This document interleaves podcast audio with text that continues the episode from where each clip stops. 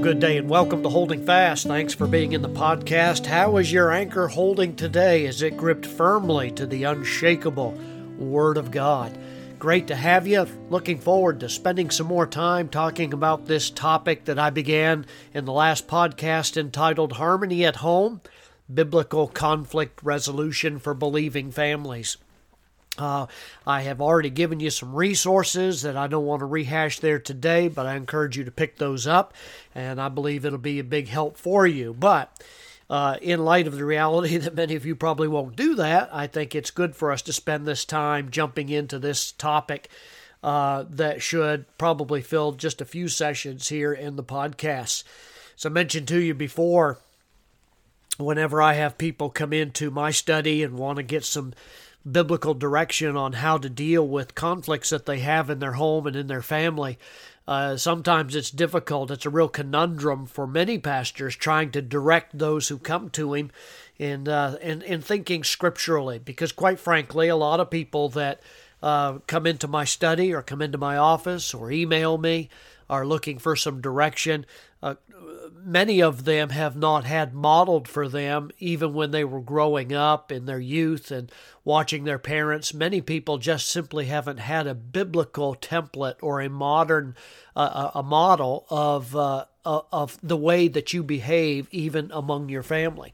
And God does have a will for that. I don't know if you've noticed that, but God has a plan and a prescription for what gives you a healthy home so that your home does become a little slice of heaven rather than constant battlegrounds and bumping of heads.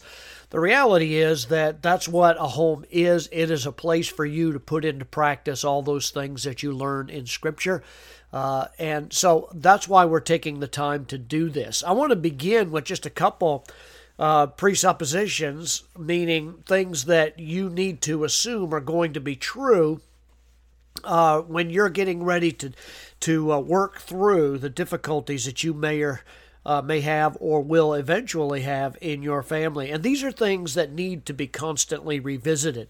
It would be wonderful if I was able to learn a spiritual lesson and never have to go back and repeat that lesson again but the reality is, my I, am very short uh, short sighted. My memory becomes uh, becomes very, uh, I think, uh, forgetful uh, when it comes to learning biblical principle because there's this constant screaming of my flesh to demand what I want. There's a selfishness that inhabits every one of us that we're born into this world with. And until that's submitted to Jesus Christ and you're living under the control of the Holy Spirit of God, you'll never really have any long term success spiritually with your family.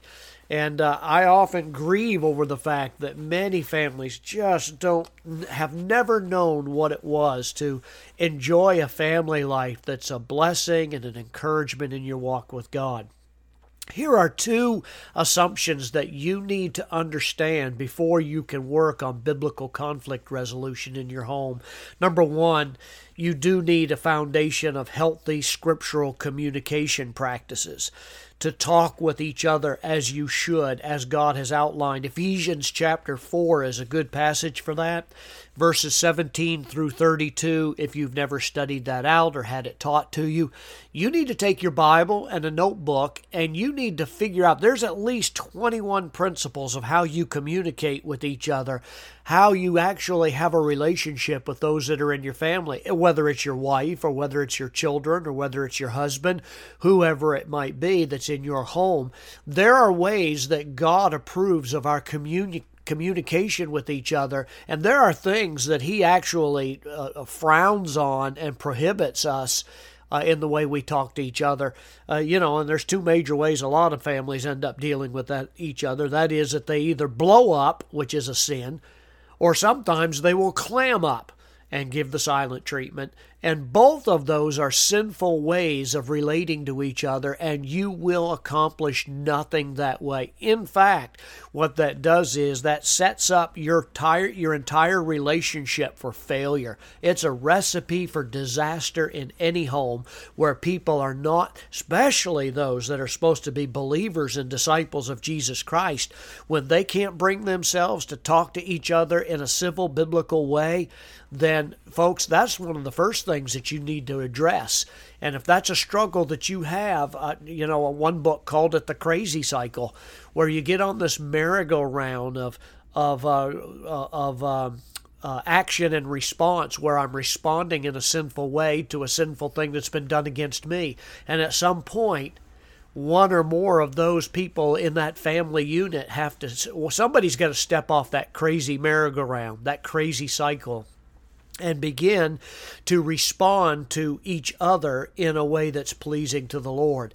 And folks, there is a recipe for that in Ephesians chapter 4. And I want to challenge you right now that if you've not read that and meditated on those truths, then you need to jump on that right away because those things are essential. They're foundational to you being able to work things out in your family so that your home becomes a haven and becomes an uh, honoring to the Lord.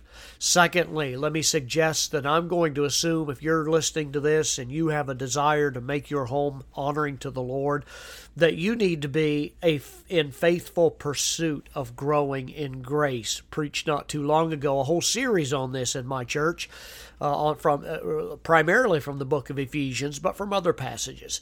The Bible tells us in Ephesians chapter 4 and verse 15, all the way in chapter 5 and verses 1 and 2, the Bible says that we ought to be actively pursuing, identifying with the person of Christ and becoming more like our Lord. And if that's not something that you are practicing, uh, I want to challenge you today that God has given servants of His own to help teach you.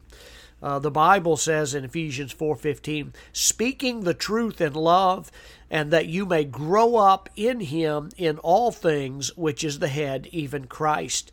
Chapter 5 uh, of Ephesians says, Be ye therefore followers of God as dear children, and walk in love as Christ has also loved us, and hath given himself for us an offering and a sweet sacrifice and a sacrifice to God for a sweet smelling savor. So we are to be imitators of God. Uh, that includes being passionate about taking seriously all of the means that God has provided for you, His grace, to enable you to overcome that abiding entanglement of our selfishness. Uh, that it's just made up our makes up our DNA as broken human beings. Uh, God has given you a number of ways to pursue uh, get, letting His grace shape your life. I, you know, just for broad examples, regular study of the Scripture. It's not a surprise to me when people come to my study and they're having such interpersonal struggles and problems that they are not people that are staying regularly and frequently in their Bible uh, when pastors recommend that you do that, it's not just busy work. It's not something to fill your time or to give you a guilty conscience. It's to say, hey, here's the medication, but I can't make you take it. If you'll take this medication and you will let the Lord work on your heart, it'll change your life. So, regular reading and study of Scripture, for instance, take up the recommendation that I just gave you from Ephesians chapter 4 and, and, and study, study that out in verse 17 to 32. Uh, if you're not regularly sitting under the preaching of God's Word, probably a vast amount of the the uh, counseling that I do or the spiritual help that I give is from the pulpit. But when people absent themselves from the house of God and from His worship and understanding of the Word of God, it is no surprise to me that they become dull uh, spiritually and incapable of seeing what needs to be done. Serving others is another way, by the way. Do you know that God gives great grace when you are a servant to others? That's the model of of uh, of love that Christ gave to all of us, as we read in in the Word of God. So these are a couple things that ought to actually uh, temper you, and they ought to f- provide a foundation for you to be able to have biblical conflict resolution in your home. If those issues are not dealt with, then you're not going to be able to get very far in dealing with real problems. Getting a biblical viewpoint of what conflict is is so vital as well. I, a lot of the information I'm going to share in the next several podcasts are frequently used in, in marriage counseling. Uh, most principles, though, I would suggest equally apply to the entire family unit. Uh, the fact is, marriage is two sinners living under the same roof. And when you factor in that the children that God may bless you with in your home, the potential for conflict goes up exponentially. It, it, it, it is huge. The goal of this podcast and for others is that you might be able, well, first of all, it's not to suggest that, that uh, believing people in a home and in a family must always see things eye to eye or even never to offend each other. I mean, that would be really nice, right? Uh, but that's unrealistic.